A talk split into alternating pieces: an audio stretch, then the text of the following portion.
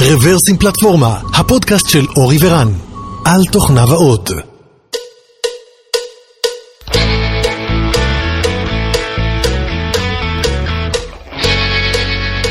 שלום וברוכים הבאים לפודקאסט מספר 442, איזה מספר טיפולוגי.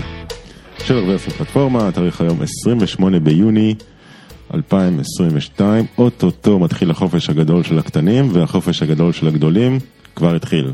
עונת אה, אירועי סיום. לגמרי, כן, בין מסיבות סיום. אנחנו נמצאים פה אה, באולפנינו אשר בקרקור, ואנחנו שמחים היום לארח את מור שמיר. ברוכה הבאה. שלום, אני מאוד מתרגשת, ואני גם חושבת שזה וואו גדול, זה, זה פתחתם את הראש, אבל בגדול, שהזמנתם אותי, מדריכת הורים ויועצת זוגית. לפודקאסט שהוא טכנולוגי לגמרי, אז אה, שאפו לכם. אז אני לא צריך לספר שהברזתי ממסיבת סיום בשביל הפודקאסט זה, הזה, האמת נכון? שחשבתי אם זה להכניס את. זה. חשבתי אם להכניס את זה, אה, אז כן, זה נכון שמצד אחד הברזת מ... לא הברזת, היית חלק מהזמן, בוא, בוא נדייק. כן, כן, הייתי בחלק החשוב. הרשמי. בחלק של. הזה, אבל אה, תשמע, מה שאני ראיתי במטבח כשעשית לי קפה, ה vibe שיש שם עם הילדים שלך ואיתך, זה אומר שעשית עבודה ממש טובה. אורי, אין מה לעשות. זה לגמרי. הם עשו על זה הרבה חזרות. כן, כן. אז אה, כן, אז מור, מור שמיר, אז קודם כל אה, באמת ברוכה הבאה, לקח לנו הרבה זמן, רצינו הרבה הרבה זמן באמת להגיע ליום הזה שבו נוכל אה, סוף סוף להקליט, והנה זה פה. מור שמיר מדריכת הורים ויועצת זוגית, ועם לא מעט ניסיון בתחום הטכנולוגיה, אז מיד תציגי את עצמך גם אפילו קצת יותר בפירוט, ואז ניכנס לנושא ונדבר על... אל תדאגו, לא רק הדרכת הורים ולא רק ייעוץ זוגי, אלא גם איך זה נוגע לנו כמנהלים אה, בחברות טכנולוגיות. אז אה, מור, כמה מילים על עצמך אה, ונצלול. יאללה, אז אה, קודם כל אני רוצה להגיד שאני חושבת שאני מדריכת הורים קצת שונה, כי בעצם אני בחרתי ממש לעסוק כל כולי בתחום של הדרכת הורים וייעוץ זוגי, אחרי שהייתי 17 שנים בהייטק. אה, זה היה לפני הרבה זמן, אני קצת עתיקה, אבל אנחנו לא נגלה כמה. אה, ובעצם אה, דרכי התחלתי בטכניון, הייתי מתכנתת, הייתי מנהלת פרויקטים בפיתוח, הייתי מנהלת מוצר בשיווק, התעסקתי בכלים ותהליכים, אפילו הקמתי סטארט-אפ פעם. אז אם אתם שואלים ככה בגדול איך בן אדם כזה פתאום הופך להיות כזה מה שאני, אז אה, תכלס הייתי האימא ההייטקיסטית הזאת שהיה לה הרבה מאוד מאבקי כוח ועשתה כל מיני דברים שהיא לא תמיד התגאתה בהם ורציתי להבין יותר לעומק אז התחלתי תוך כדי הייטק לעשות את הקורס אה, באדלר וללמוד ועם הזמן אה, כנראה שהחיים יעדו לי את הדבר הזה ובעצם מה שהיום אני עושה זה ערבוב. ערבוב של הדרכת הורים וייעוץ זוגי וכל מה שאני מכירה מארגונים אה, בתחום אה, עבודת צוות וניהול אפקטיבי ומהערבוב הזה אני עובדת בעיקר בעיקר עם הקהל ההייטקיסטי. אה, זה בעצם קהל שיש לו כל מיני מאפיינים, אנחנו לא נגלה את כל הסודות, אבל אני רוצה להגיד שאני מאוד מאוד מאמינה שהאנשים האלה, העובדים, קודם כל רוצים להיות עובדים טובים ומגיע להם. הם למדו הרבה זמן והם התאמצו בשביל להגיע לאן שהם הגיעו ואני חושבת שמגיע לנו להיות מסופקים גם בעבודה, לכולנו, גם לאבות, גם לאימהות. אה, ותכלס, זה נכון לכל אחד אה, שהוא רוצה עובד טוב או להרגיש משמעות או להרגיש שהוא אני זמנו בצורה טובה. סליחה שאני אתפרץ לדבריך. אה, לא, אני מניח שזה נכון, אבל אני גם מתאר לעצמי שאתה יודע, לאופי שונה של עבודה יש גם דילמות אחרות. זאת אומרת, לצורך העניין, אם הייתי עובד ב- אה, במתנ"ס, אז היו לי דילמות אחרות מאשר עבודה בחברה טכנולוגית. בהקשר של נכון, משפחה. אבל ב- ב- הר- כן, הרצון נכון. להיות מסופק, אני מסכים לגמרי. כן. אני, אני חושבת שבעצם כל ההורים העובדים, לאו דווקא הייטק, אלא כל ההורים העובדים שהם עובדים הרבה שעות, שהם נמצאים בעומס, שאין להם אה, חופשים מסודרים שהם אה, אולי אה, מסונכרנים עם החו- עם החופשים של הילדים, פוגשים את ההתמודדות הזאת, ואני בטוחה שגם אתם, אני, לפחות לפי מה שראיתי במטבח שלך, אני בטוחה שעשית פה הרבה דברים, אה, גם אם אה, לא היית נוכח חלק מהזמן, לפי מה שהבן שלך בא ב... לפי מה שהם אה, מגזימים, כן. כן, ברור מגזימים. אה, אז אה, בסופו של יום אנחנו רצים בין כל העולמות האלה, עולם העבודה, עולם ההורות, הזוגיות, האישי, עם מלא ייסורי מצפון. ומה שבאמת אה, רציתי להגיד זה שאני מאמינה שאם אנחנו עוצרים ולומדים כלים, אנחנו יכולים לנהל את זה ככה, שבעצם אנחנו נרגיש טוב גם פה וגם פה. אף פעם זה לא יהיה מושלם, ואנחנו לא מושלמים, גם אצלי ממש לא מושלם. אני חייב לספר לך סיפור של ייסורי מצפון. אה, לפודקאסט הזה קוראים רוורסים פלטפורמה, כי זה בדיחה פרטית שלי ושל רן, בגלל שאנחנו קיבוצניקים. אה, וואלה, אה, שניכם? כן, זה סוג של בדיחה פרטית, אבל אני לא יודע, רן, אתה, אתה אני לפחות אה, ילד אה, לינה משותפת. אני? אני גם וגם, על הגבול, כן, אוקיי. היו תקופות שכן, היו תקופות שלא. אז אה, עם כל הלינה המשותפת, וזה שההורים שלנו ראו אותנו ארבע שעות ביום, קראת את הספר? לא, לא קראתי את הספר, אבל איזה ספר? חייתי את זה. הוא נקרא ארבע שעות ביום, הוא מספר. נקרא ארבע שעות ביום. ברבות הימים, לפני כמה שנים אפילו, אבא שלי, מה שנקרא, נעץ לי את המזלג ואמר לי, אתה יודע, עם כמה שהיינו רואים אתכם ארבע שעות ביום וכולי וכולי, אני ביליתי איתך הרבה יותר ממה שאתה מבלה עם הילדים שלך. וואו, לא יכל לעשות את זה יותר, אה, כן, יותר בפנים. כן. ונהניתי מהלינה המשותפת. ומה ענית לו על. זה? מה? מה ענית לו על זה? לא היה לי הרבה מה לענות, אבל אה, היו להם חיים אחרים, הם נכון. ישנו צהריים, בגלל זה הם חיים עכשיו עד גיל 90. לגמרי. האמת היא שאני מכירה את זה ממש מקרוב, כי הבני דודים שלי, האחות היחידה של אימא שלי, מבית השיטה, אז כל החופשים, ועם הבן דוד שלי שבגילי הייתי ישנה איתו בלינה המשותפת, מתרחצת שם עם ילדים, כאילו הרגשתי שאני ממש, כאילו, חלום חיי היה להיות ילדת קיבוץ אגב. אה, אבל אה, אני כן, אה, לפחות בקיבוץ ההוא ראיתי שלגמרי הילדים כמעט והיו מגיע, ולא היו מגיעים לבתים. בקיבוצים אחרים, אז, אז אה, זה שאבא שלך עשה את זה, הוא כנראה היה, היה בו ב-DNA שלו משהו שרצה לעשות את זה. כי מי שלא רצה, הצליח ממש טוב לא לעשות את זה, בעיקר בלינה המשותפת. אז אה, כנראה שירשת ממנו אה, משהו בתוך ה-DNA הזה. הלאה, בוא נמשיך.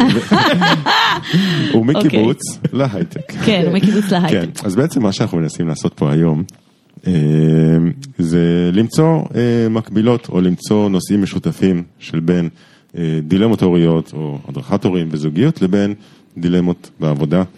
אה, ואחד הדברים ש, שלי קורה ואני מניח שקרה ללא מעט מנהלים, אה, אפשר לשים אולי תחת הכותרת של ניהול מטריציוני, זאת אומרת יש אנשים שאולי מנהלים אותם באופן ישיר, יש אנשים שאולי מנהלים אותם באופן אה, מקצועי.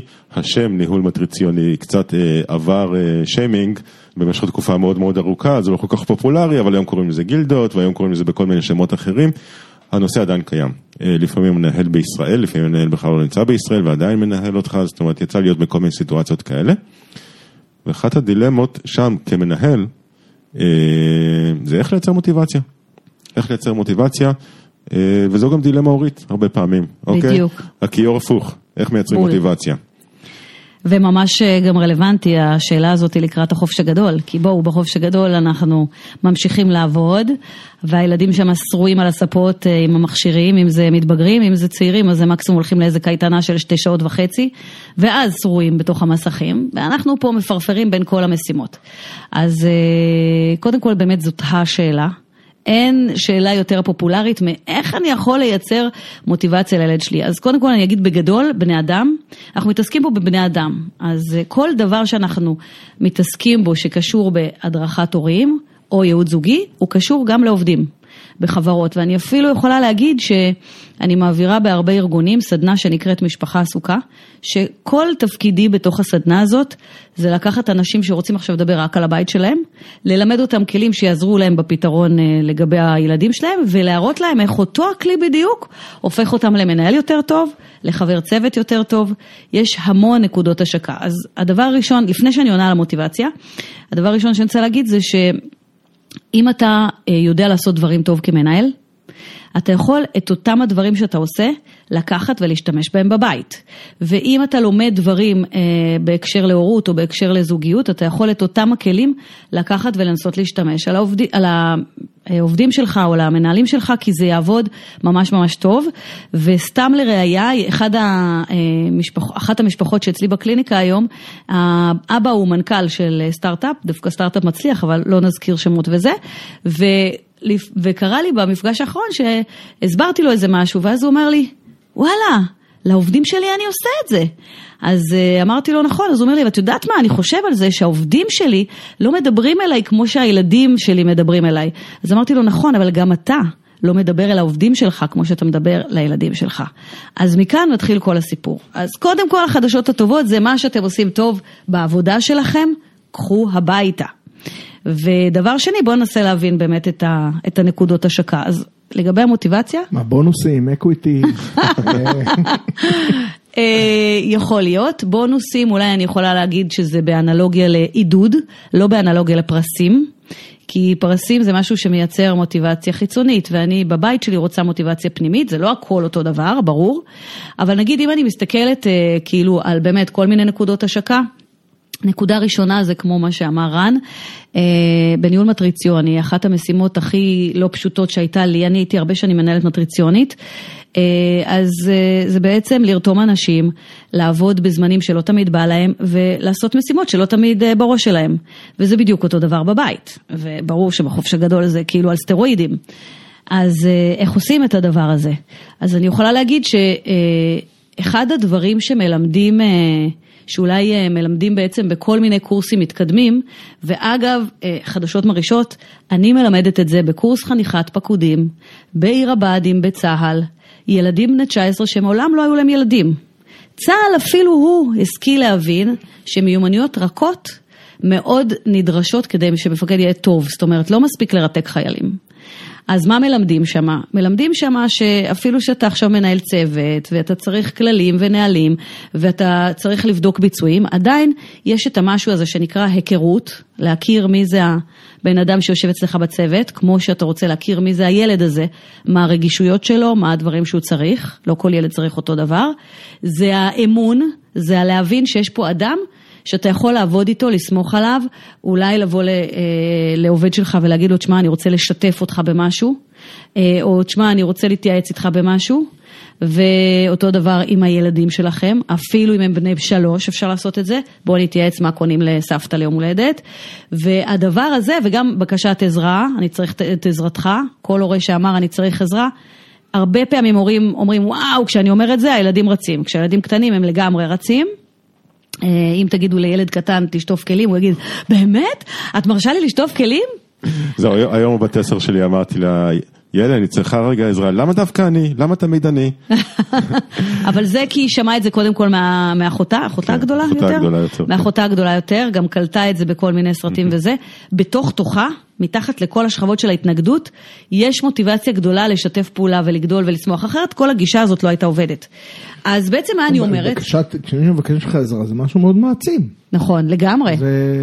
לגמרי, ואגב מה שסיפרת קודם, אה, אפשר לספר את זה לגבי מה שעשיתם עם הז'יטונים? על, ה, על כן, התרומה אבל... שעשיתם כן. בחברה שלך? אז, אה, אז יש פה בעצם אה, אדם, אורי להב, אה, שהוא מנהל חברה והוא עושה את זה עם הרבה מאוד פתוס גם, כי הוא החליט שהוא תורם לכל מיני עמותות שהיו צריכות, אבל הוא עשה את זה בצורה, בעצם מה שאתה עשית, כשאתה אפשרת לעובדים שלך לחלק את הז'טונים שהם קיבלו בשביל להחליט איזה חלוקה תהיה לאיזה עמותה. אתה אמרת להם, תראו, אני באה כאילו להתייעץ איתכם, אני צריך את העזרה שלכם בהחלטה הזאת. זה מה שאתה אפשרת להם, אתה אפשרת להם בעצם להרגיש שהם חלק מ... שהם יש להם מקום וערך, שרואים אותם. תחשבו על זה, אנשים מכלים חיים שלמים בלצפות ולקוות שיום אחד יראו אותם, שהם יהיו מורגשים ומשמעותיים. ואם הם לא מרגישים ככה, הם מוצאים את עצמם בטיפולים מטיפולים שונים. אז זה שאתה עשית את זה, אתה בעצם אפשרת את זה, וזה הדבר הראשון שמייצר מוטיבציה, כי אם אתה מנהל מטריציוני, ואתה בא לעובדים שלך, ואשכרה קרה לי כבר שמערכות שלי נפלו בפרויקטים שלי, ובאמת בתור מנהל פרויקטים, אפילו שהגעתי מהפיתוח, מה הבנתי באמת במה הם עשו שם, איזה פיצ'רים בנו ואיך, והיה שם לקוח עצבני מעבר השני של הקו, היה חמש בבוקר, אם זה היה ארצות הברית, וברגע שאתה בא לאנשים ואתה אומר להם, תראו, אני חייב לשתף אתכם במה שקורה בפרויקט. אני רוצה להתייעץ איתכם איך אנחנו מתקדמים, אני צריך את העזרה שלכם. האנשים האלה קמים בחמש בבוקר והם באים, הם לא יוותרו על הדבר הזה. אז זה א' ב' של מוטיבציה, גם בבית. אבל, אבל זה שם גם אותך, וזה הרבה פעמים עוזר ברתימת, כאילו, כשאת אומרת למישהו אני צריך את העזרה, שם אותך במקום פגיע. נכון. לא קל להמון אנשים לשים את עצמם במקום פגיע. נכון, אז הרבה פעמים אני אומרת להורים, אם אתה באמת רוצה עכשיו שילד יעשה, אל תגיד, אתה יכול לעזור עם סימן שאלה, או מי יכול לעזור, אני, אתה תגיד, אני צריך ככה וככה. כי כשאתה שואל עכשיו את השכן שלך, אה, אתה יכול להשקות לי את העציצים, אני נוסע לשבועיים? כאילו איזה דוגמה מארכיונה, אה, למי שציצים היום. אז אה, בקיצור, אז יכול להיות שהוא יגיד לך לא, אני מצטער, אני, אני עסוק, אני לא אספיק, אני לא טוב בעציצים. אז זה בדיוק העניין. אתה צודק שאתה נמצא במקום פגיע, אה, ואתה יכול גם לקבל לא. אם יש משהו שממש אתה, חשוב לך שהוא יקרה, תגיד את זה בלי סימן שאלה. אבל בגדול, אני אגיד שמיומנויות רכות, תמיד זה מהמקום שישים אותך. אה, אני אפילו, אני אקרא לזה לא פגיע, אני אקרא לזה שווה ערך. מה בעצם אנחנו רוצים, מה מנהל טוב צריך? מנהל טוב צריך להבין שהוא במקומות מסוימים יש שווה ערך לצוות שלו, אבל לא שוויון קולות. זאת אומרת, הוא מחליט בסוף, בסוף היום, איזה משימה מקבלת סדר עדיפות עליון. אה, הוא מחליט בסוף היום על איזה נושאים הוא מתייעץ עם הצוות ועל איזה לא. וזה בדיוק אותו דבר בבית, גם ההורים לא מבינים שזה לא בחירה אינסופית, זה לא כל היום נתייעץ וכל היום אה, נבקש עזרות, לא, יש מקומות. אנחנו מקליטים בפרדס חנה כרכור, זה עובד אחרת. נכון, שכחתי, יאללה. נכון, הגעתי פה למעוז של כן, השאנטי בדיוק. ואנחנו נזרום וזה. אז אה, טוב, אז אני אזהר בדבריי ואני מקווה שאני אוכל להגיע. לאוטו ולא יסקלו אותי באבנים. אה, אבל השורה התחתונה זה שאין שוויון קולות, כי אני... כמו בצוות בעבודה, אני הראש צוות, אני המנהיג של הבית. אני מתוקף זה שיש לי גיל יותר מופלג, לא אתם, אבל אני, ומתוקף זה שיש לי ניסיון חיים, אני בוחר איפה אני מאפשר את הבחירה, איפה אני מאפשר את ההתייעצות. אבל בסוף אני צריך לזכור שלוש מילים. שיתוף, התייעצות, בקשת עזרה. אני אומרת להורים שזה שילוש קדוש מבחינתי, והמצאתי לזה גם ראשי תיבות כדי שאני אזכור, כי אנחנו רוצים לצאת פה עם משהו, נכון? אז ראשי תיבות זה אהב. אם אני אוהבת את הילדים, אוהבת את הצוות, מה זה אהב? שיתוף זה בעצם אני, זה להגיד אני, אני, אני, אני מרגיש, אני חוויתי, אני היה לי ככה, והתייעצות בקשת עזרה הסתדר לי ממש טוב עם, ה, עם הראשי תיבות, אז לא הייתי צריכה לשנות. אה, את הזכרת הרבה פעמים את המושג של מנהל טוב, אם אתה מנהל טוב וכולי. עכשיו, יש הרבה מאוד מנהלים מסוגים שונים לחלוטין, שכולם יכולים לי- להיראות טובים בעיניי, זאת אומרת, ואני שואל את עצמי, על סמך איזה קנה מידה את, את מחליטה מי הוא מנהל טוב, זאת אומרת, יכול להיות לצורך העניין מנהל שהוא מניאק בן מניאק, שבחיים לא מתחשב באף אחד מהעובדים שלו, ועדיין משיג תוצאות פנומנליות, קח את הדוגמה הקנונית, אה, סטיב ג'ובס. אה, כן, ככה הוא היה? כך אומרים, לא לא, לא, יצא לי, לא יצא. לי לעבוד איתו, אבל, אבל לפחות זו התדמית שאני- שהוא בנה לעצמו, ואני בטוח שיש כאלה במציאות, גם אם לא הוא על ספציפי. פי קופה ראשית. כן, ו- ומציגים תוצאות פנומנליות, אז מה, הוא לא מנהל טוב? לפי הרבה קנות- קנה מידה, הוא בהחלט מנהל טוב. אה, קודם כל, אה, סטיב ג'ובס, אה, כבודו במקומו מונח. כנראה שהיה לו מוח כזה מטורף ויצירתי, שהיו דברים אחרים שחיפו על דברים אחרים. בסוף, אנחנו מכלול של דברים. אז אנחנו לא נמדדים רק במשהו אחד.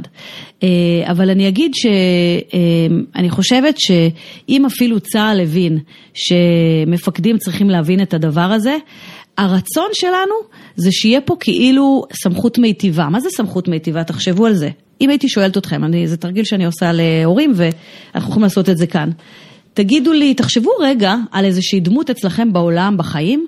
זה יכול להיות הורה, מורה, אה, מפקד בצבא, מנהל בעבודה, אה, לא יודעת מה, שהיה מבחינתכם סמכות מיטיבה. מה זאת אומרת? כזאת שאחריה הייתם מוכנים לרוץ. באש ובמים, גם כשלא נוח לכם, איך שהוא אומר לכם, בואו, אני צריך, בום, נופלת לכם העט מהיד.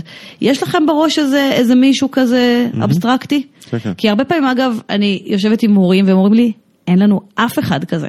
שזה ממש עצוב, אבל זה קורה. לוקח זמן להיזכר, עכשיו ששאלת לקח לי כמה שניות, אבל כן, זה היה מהיר. זה היה מהיר, אני חייבת להגיד שזה יכול להיות מופלאות. אז הבן אדם הזה, איזה תכונות היו בו? מה, מה עשה אותו עבורך עכשיו זה שעלה לך בראש? למה הוא סמכות מיטיבה? כי מה? אה, הוא היה מאוד אנושי.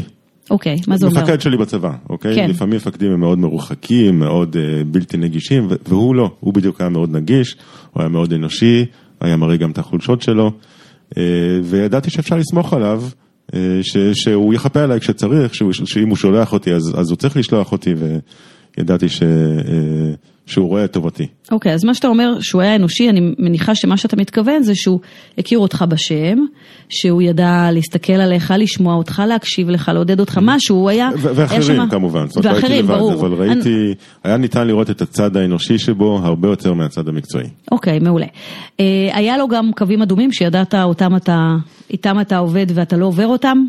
כן, בצבא זה אפילו קל. נכון. יש הרבה כאלה. וזהו, זה עכשיו היה לי קל, כי אתה לקחת מפקד צבאי, ו... והיה לכם כמובן נהלים שהיה ברור איך עובדים וכולי. היה גם את המקומות שהוא היה מדריך אותך, אה, מלמד אותך דברים?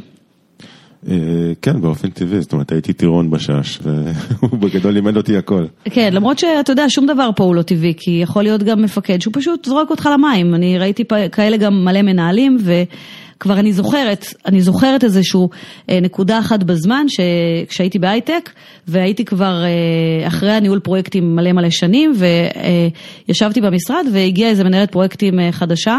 שהיום היא אגב מישהי, גם חברה מאוד טובה שלי וגם אה, בכירה מאוד באחת החברות הגדולות, ואשכרה זרקו אותה למים, אף אחד לא הסביר לה כלום, לא עשה כלום, כאילו פשוט כלום. פשוט ראיתי את זה וזה כאילו לקחתי אותה והתחלתי, וזה בכלל לא היה במקום הזה, אבל זה קורה בקיצור, בחברות מסודרות, גדולות וזה. אוקיי, יופי, ו- ואצלך עולה לך בראש איזה דמות סמכות כזו מטיבה? אפילו אחת שאת מכירה. מה אתה אומר? וואו, איזה מחמאה. עכשיו לא, שאני חושבת על סתם, זה. אה, שיהיה לנו על מה לדבר. אה, מעולה. שנרים לו, שנרים לו. שהוא יקשיב לפודקאסט מההתחלה ועד הסוף. אוקיי, אז, אז אותן שאלות בעצם אליך, היה שם, אני מבינה, מקומות שהוא היה מקשיב או יכול לדבר איתך בגובה העיניים? קשר חברי מאוד... ברמת אה, קציצות. ברמת קציצות, כן. קציצות אצל האימא שלו, כן. כן. אוקיי, שזה וואחד קציצות, אני במקרה מכירה גם. זה- זה קשר מיטיב מאוד. זה ישר למקום הנכון. ו- וגם אתה ידעת שיש דברים שלא עושים אותם, או שלא עוברים אותם, או שלא זה. ברור, למרות שלפעמים הוא גם לימד אותי איך עוברים את הקווים. כן, טוב, זה אה, כי הגעתם כבר לקשר ממש אה, מתקדם, ו- ואני מניחה שגם שם היית יכול ללמוד ממנו, לקבל ממנו עצות מקצועיות וזה. אז אה, תראו רגע, כשאנחנו מסתכלים על זה, בעצם יש פה משהו שהוא מכלול של מלא דברים שהם כאילו אחד הפוך של השני. מצד אחד אני בגובה העיניים, מצד שני אני אומר לך עד כאן. מצד שלישי אני נותן לך מסגרת נהלים, מצד רביעי אני באה, אני מסביר לך. אני... אז מה שאני מתכוונת כאן, אני בעצם הולכת, מאוד אוהבת לעבוד עם מודל של פסיכולוג קליני בשם אריה טבעון, שנקרא מודל הסמכות השלמה. ומה שהמודל הזה אומר, הוא אומר, תחשבו על זה שתהיו גם לב, שזה מה שאמרת האנושי הזה, שזה מה שאמרת המקשיב או הקציצות, אה, טוב, אבל זה לא ברמה הזאת, אה, גם תהיו הינשוף, זה שמסביר בר סמכה, שזה חלק מסמכות, גם שתהיו זה ששם קווים אדומים וגם זה שנותן את המסגרת ואת הגבולות. אז מנהל, אה. קודם כל מפקד, כן, יש לו את כל הדברים אני, אני האלה. רשמתי לעצמי לב, ינשוף ושוטר, פחות או יותר. נכון, ה- הקווים האדומים זה, אה, הם הולכים על חיות שם, זה שור, והנהלים והכללים זה הפיל, זה זה שהוא כאילו ברבק הולך, מפלס דרך וארבע רגליים על הקרקע. השורה התחתונה היא שמנהלים שמתקדמים ומנהלים שהולכים אחריהם, נוהים אחריהם, זה בדרך כלל מנהלים שיהיה להם את הדבר הזה, יהיה להם את המכלול. יש דברים שאתה יותר חזק, יותר חלש, זה יהיה אצלם. אגב, בול אותו דבר, גם כשאנחנו רוצים להיות הורים סמכותיים, אנחנו צריכים להבין שאנחנו צריכים שיהיה לנו את המכלול של הדבר הזה. וכל העניין הזה עם, אה, עם חיכוכים בעקבות ילדים בזוגיות, קורה כי לא התחתנו עם עצמנו. חדשות מעולות, אם היינו מתחתנים עם עצמנו היה סדום ועמורה. אבל אם לא התחתנתי עם עצמי, ואני רוצה עכשיו, אני יותר לב כזה, אז, אה, אז אומרת לי בת זוגתי, טוב יאללה, עכשיו צריך אה, לעלות למעלה, צריך לישון. ואני אומר לה, וואלה, אבל תראי, הוא משחק כל כך יפה, עזבי, תני לו. אני בעצם לא הלכתי איתה לאותו מטרה.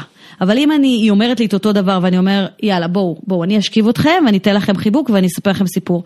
אז אני בסגנון הלבבי שלי, והיא בסגנון הפיל שלה, אני מקווה שהיא לא פיל, ובסוף אנחנו הולכים לאותה מטרה. אז לא יהיה שם חיכוכים. אז זה פשוט הרבה מאוד דברים, שאם יש לך יכולות כאלה כמנהל, קח אותם הביתה, זה יהיה נהדר.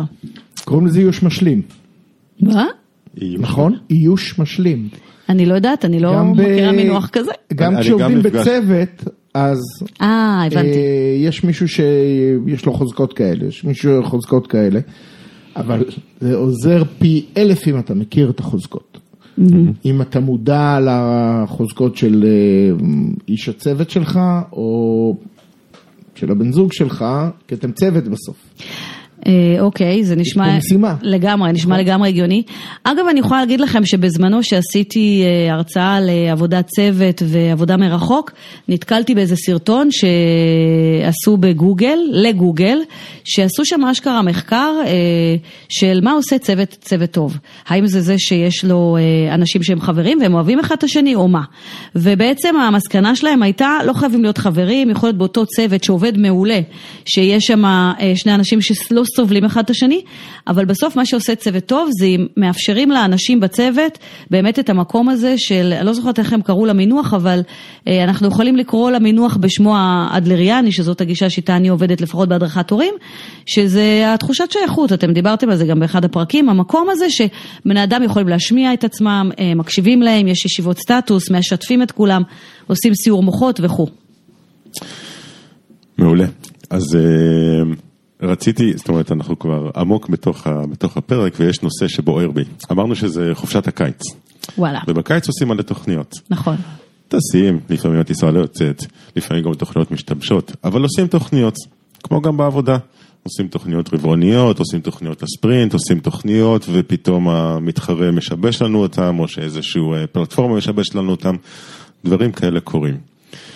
ונשאלת השאלה. בעצם אני רוצה לשאול שתי שאלות. אחד, זה איך נכון לתכנן תוכניות גם במסגרת, נתמקד במסגרת של העבודה, אבל אני מניח שזה גם קשור למסגרת המשפחתית, ושתיים, מה עושים כשהן משתבשות?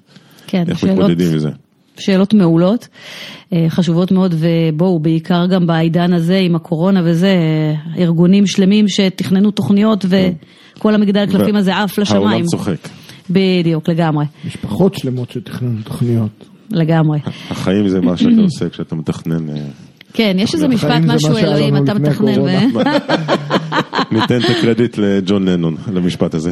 כן, יש איזה משפט גם על אלוהים, אה, אדם מתכנן ואלוהים צוחק, מי אמר את זה? כן, זה של... אה, בלונדינית, לא יודעת. זה של אחד הפילוסופים, אחד, אחד אבות הפילוסופיה, שכחתי את שמו, כן. כן.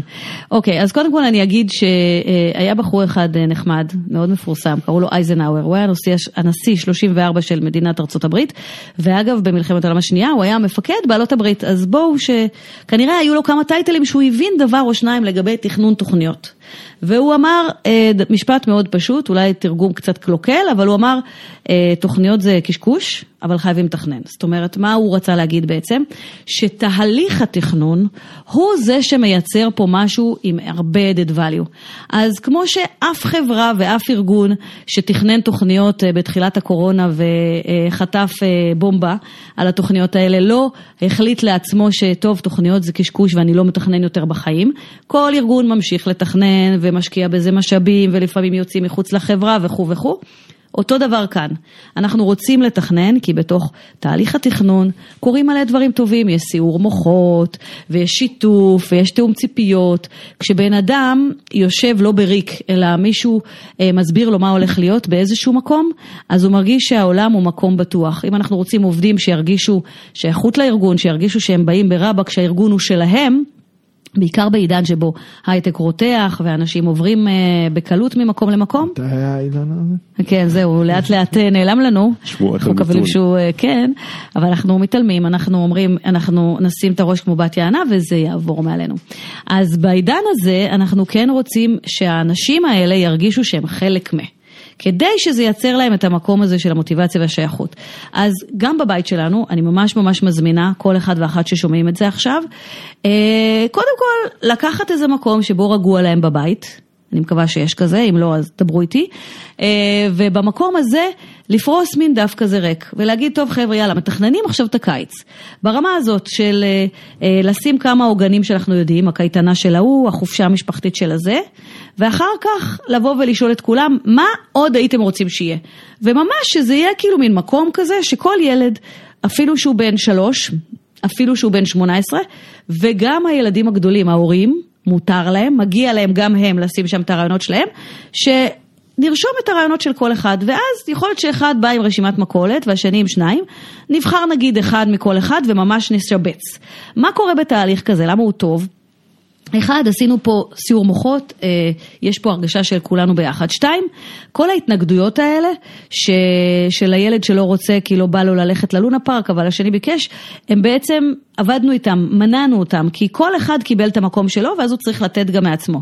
אז זו למשל משהו, תוכנית שאנחנו יכולים לעשות בקיץ, שיכולה לעבוד לנו יותר טוב, ואז גם לנו, ההורים, יהיה הרבה יותר רגוע, כי אנחנו נדע את הכמה עוגנים, זה מרגיע באיזשהו מקום. חוסר ודאות זה לא טוב לבן אדם. לא נוח לו עם העניין הזה, ובין לבין אפשר יהיה גם להגיד, טוב, לא נורא, אז היום לא עשו כלום, אז כל היום היו במסך, big deal. מחר אנחנו כבר נוסעים לזה משפחתי והכל יהיה טוב. גם בקטע הזה אפשר אה, גם לשתף אותם בהקשר לחופשה.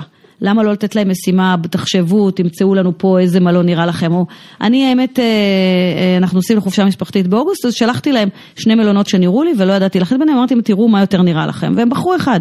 כאילו שכל הדברים האלה יעשו בצוות. גם אצלנו בעבודה אנחנו כצוות אוהבים לתת רעיונות ו...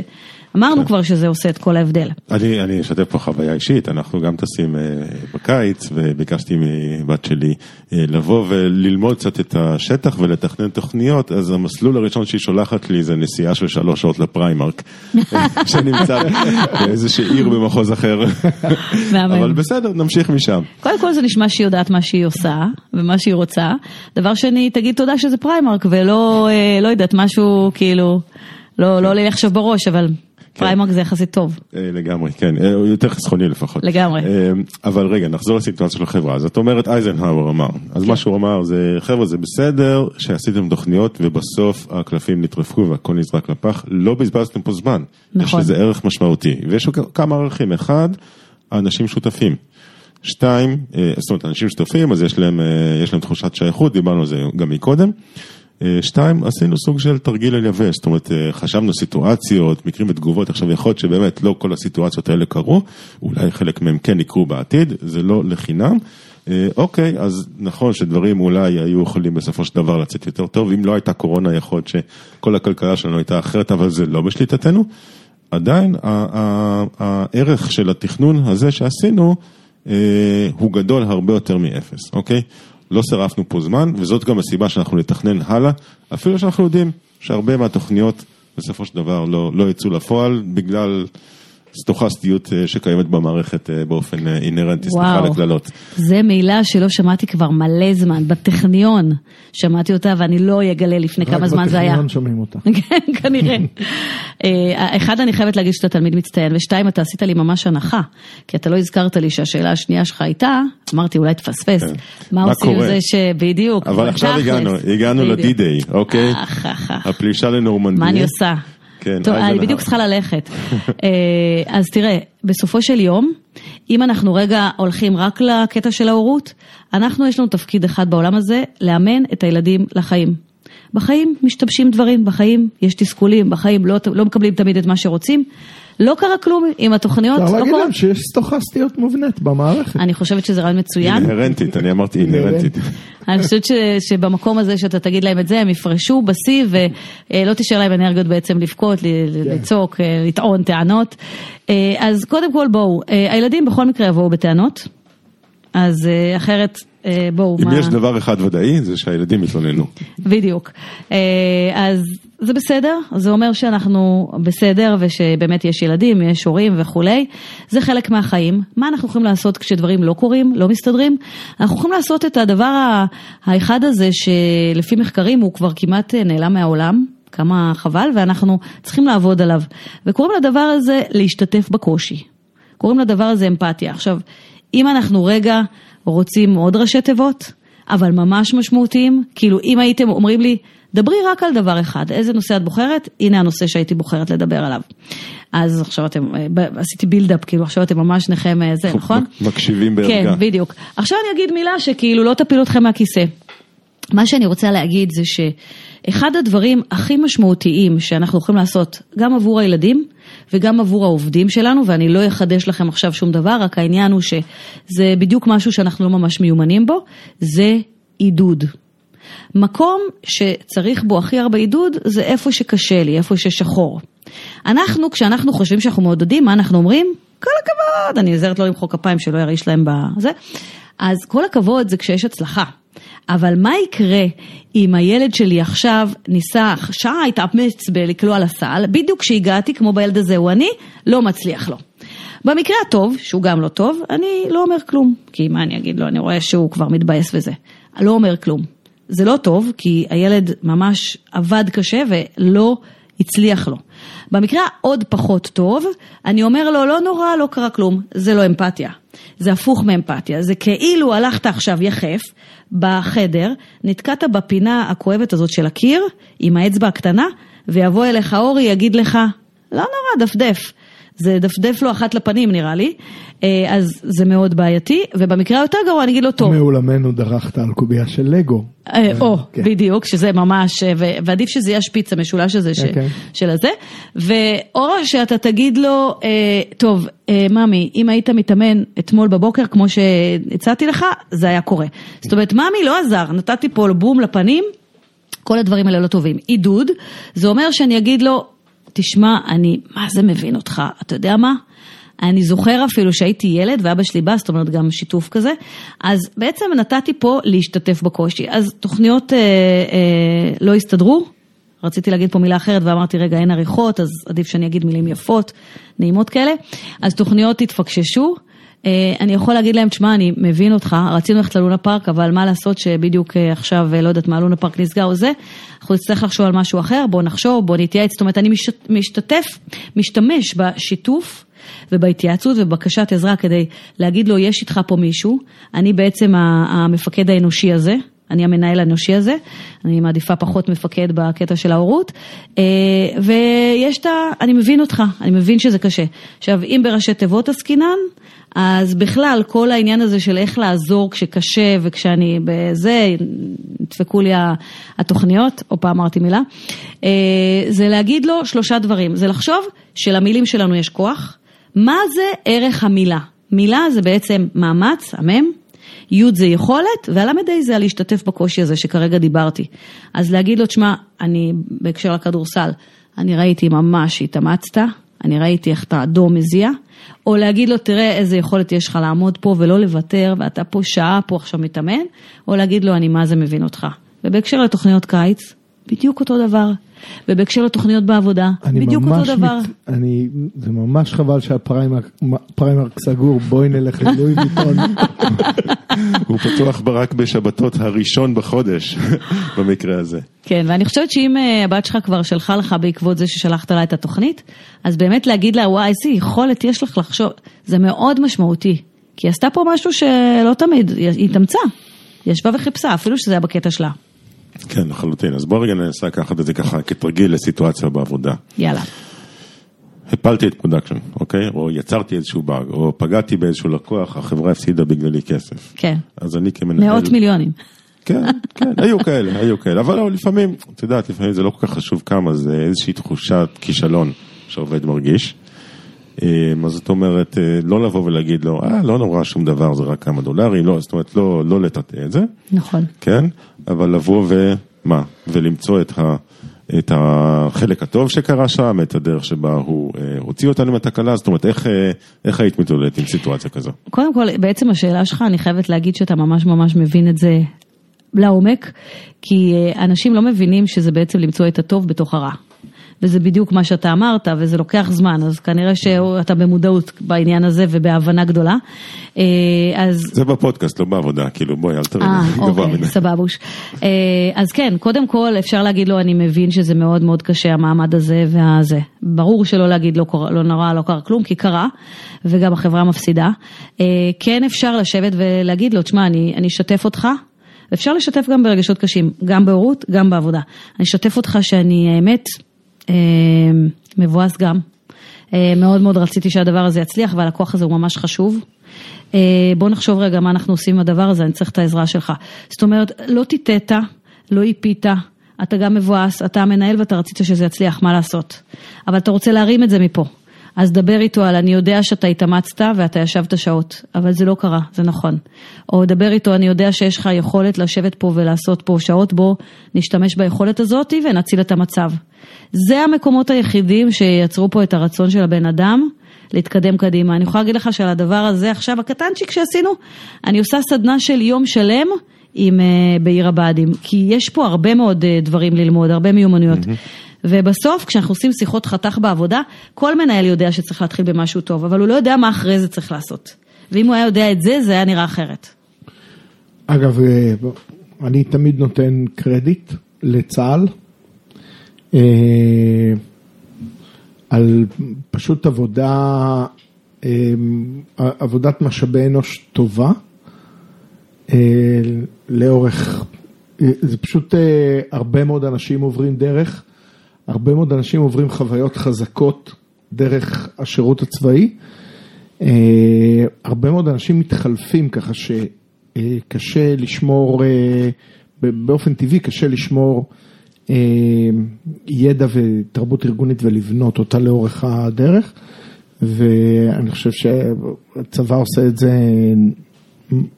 כאילו צה"ל, לא מכיר צבאות אחרים, אבל צה"ל עושה את זה, אולי אפשר היה לעשות את זה יותר טוב, אולי זה, אבל בסוף בתוצאה, עבודה שקשורה ל... אה, וגידול של אנשים ועבודה עם אנשים. אה, לדעתי בצורה טובה מאוד. אני האמת באמת לא חשבתי כמה זה קשוח, שבאמת צריך לטפח שם תרבות ארגונית, כשכל הזמן יש תחלופות. כל שלוש שנים, פחות או יותר. זה מטורף, זה מטורף. גם אנשים אה, בתפקידים בכירים יותר עושים קדנציה ועוברים כן. ודברים כן. כאלה, אבל למשל במיון... אבל אולי זה חלק, אולי זה חלק מהאנטי פרג'יליטי. זאת אומרת, עצם זה שיש תחלופה כל כך גדולה, זה נותן לתאים להתפתח ו... כן, אולי זה גם צריך את האתגר הזה של בואו כן. נשמר. אם אותם חיילים, לצורך העניין, בצבא תיאורטי אחר, אותם חיילים היו יושבים על אותה משבצת במשך 20 שנה, אה, יכול להיות שדווקא אז זה לא היה עובד. כן. אה, כי, כי הייתה ברירה אחרת. פה אין לך ברירה, אתה חייב לשמר את הידע.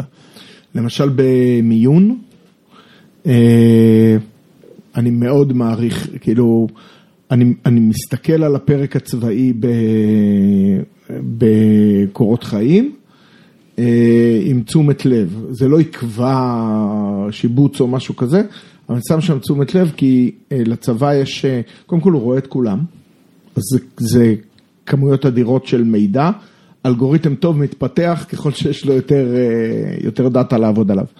ודבר שני, הוא רואה אנשים כשהם ללא ניסיון, mm-hmm. הם די חומר גלם. ועל סמך זה להיות מסוגל למיין אנשים לתפקידים נכון. כאלה ואחרים. צריך, צריך להיות שם יכולת טובה. מומחיות. אני חייבת להגיד שמהצד של המנחה יש השקעה מאוד גדולה בלתת אה, אה, קורסים ו, ולפתח את הצד הזה של היכולות והמיומנויות. כאילו, תחשבו שאני עושה קורסי הורים בצה"ל, כאילו זה הזיה, אשכרה. ו, ופסיכולוגיה חיובית ו, ומה לא, כאילו, ו, ותקשורת בין אישית, באמת הם משקיעים מאוד מאוד במקום הזה של המיומנויות הרכות ושל התרבות הארגונית הנכונה, כדי שאנשים יהיה להם את היכולת. אז שמעתי פודקאסט אחר, לא משנה, קשור אה, לסיפורי אה, לחימה וכאלה, אה, פודקאסט מאוד טוב אצל רן לוי, נקרא שעת מלחמה. אה, אבל היה שם אה, מישהו שדווקא מפקד טייסת וכולי, אה, והוא אומר, אחד הדברים שאנחנו אומרים לטייסים שיוצאים לזה, אנחנו אימנו אתכם לסצנריואים, הכנו תוכניות, אה, זה, אתם תגיעו למקום והמציאות תהיה שונה. וזה לא יקרה. המציאות תהיה שונה ואתם תצטרכו לאלתר, והמקום שבו אתם מאלתרים זה, בין, זה לפי ערכים ולפי ה, היכולות שלכם להסתגל למצב. וזהו, כאילו, ו, ופה באות ערכים, זה יכולות רכות. כן, זה, לגמרי. זה דברים שבסוף מנחים אותנו לקבל החלטה כזאת או אחרת. כן. אולי אנחנו נצטרך פעם uh, לעשות פודקאסט על איך uh, מייצרים ערכים בחברה, איך בוחרים אותם, איך uh, מגדלים אותם, איך מגדלים דור של עובדים. על סמך אלה, אני חושב שגם לך יש הרבה מאוד ניסיון בזה, ואני בטוח שזה יהיה נושא מעניין. זה נמצא פה על הלוח. אבל, לצערי, זמננו תם בפרק הזה. אז תודה רבה, מור שמיר, שבאת, היה מרתק. תודה, תודה לכם שאירחתם אותי, זה באמת, אני חושבת שזה באמת מרגש, ההבנה הזאת שטכנולוגיה זה העולם, זה החיים, אבל יש עוד כמה דברים שיכולים לעזור ל, לכל הפיתוח הטכנולוגי הזה לקרוא יותר טוב. אז... אה, בהחלט, וגם על הדרך להיות הורים יותר טובים, אם אפשר. לגמרי, ובני זוג ובני אדם. תודה רבה. תודה רבה, להתראות. תודה לכם, אני אמסור.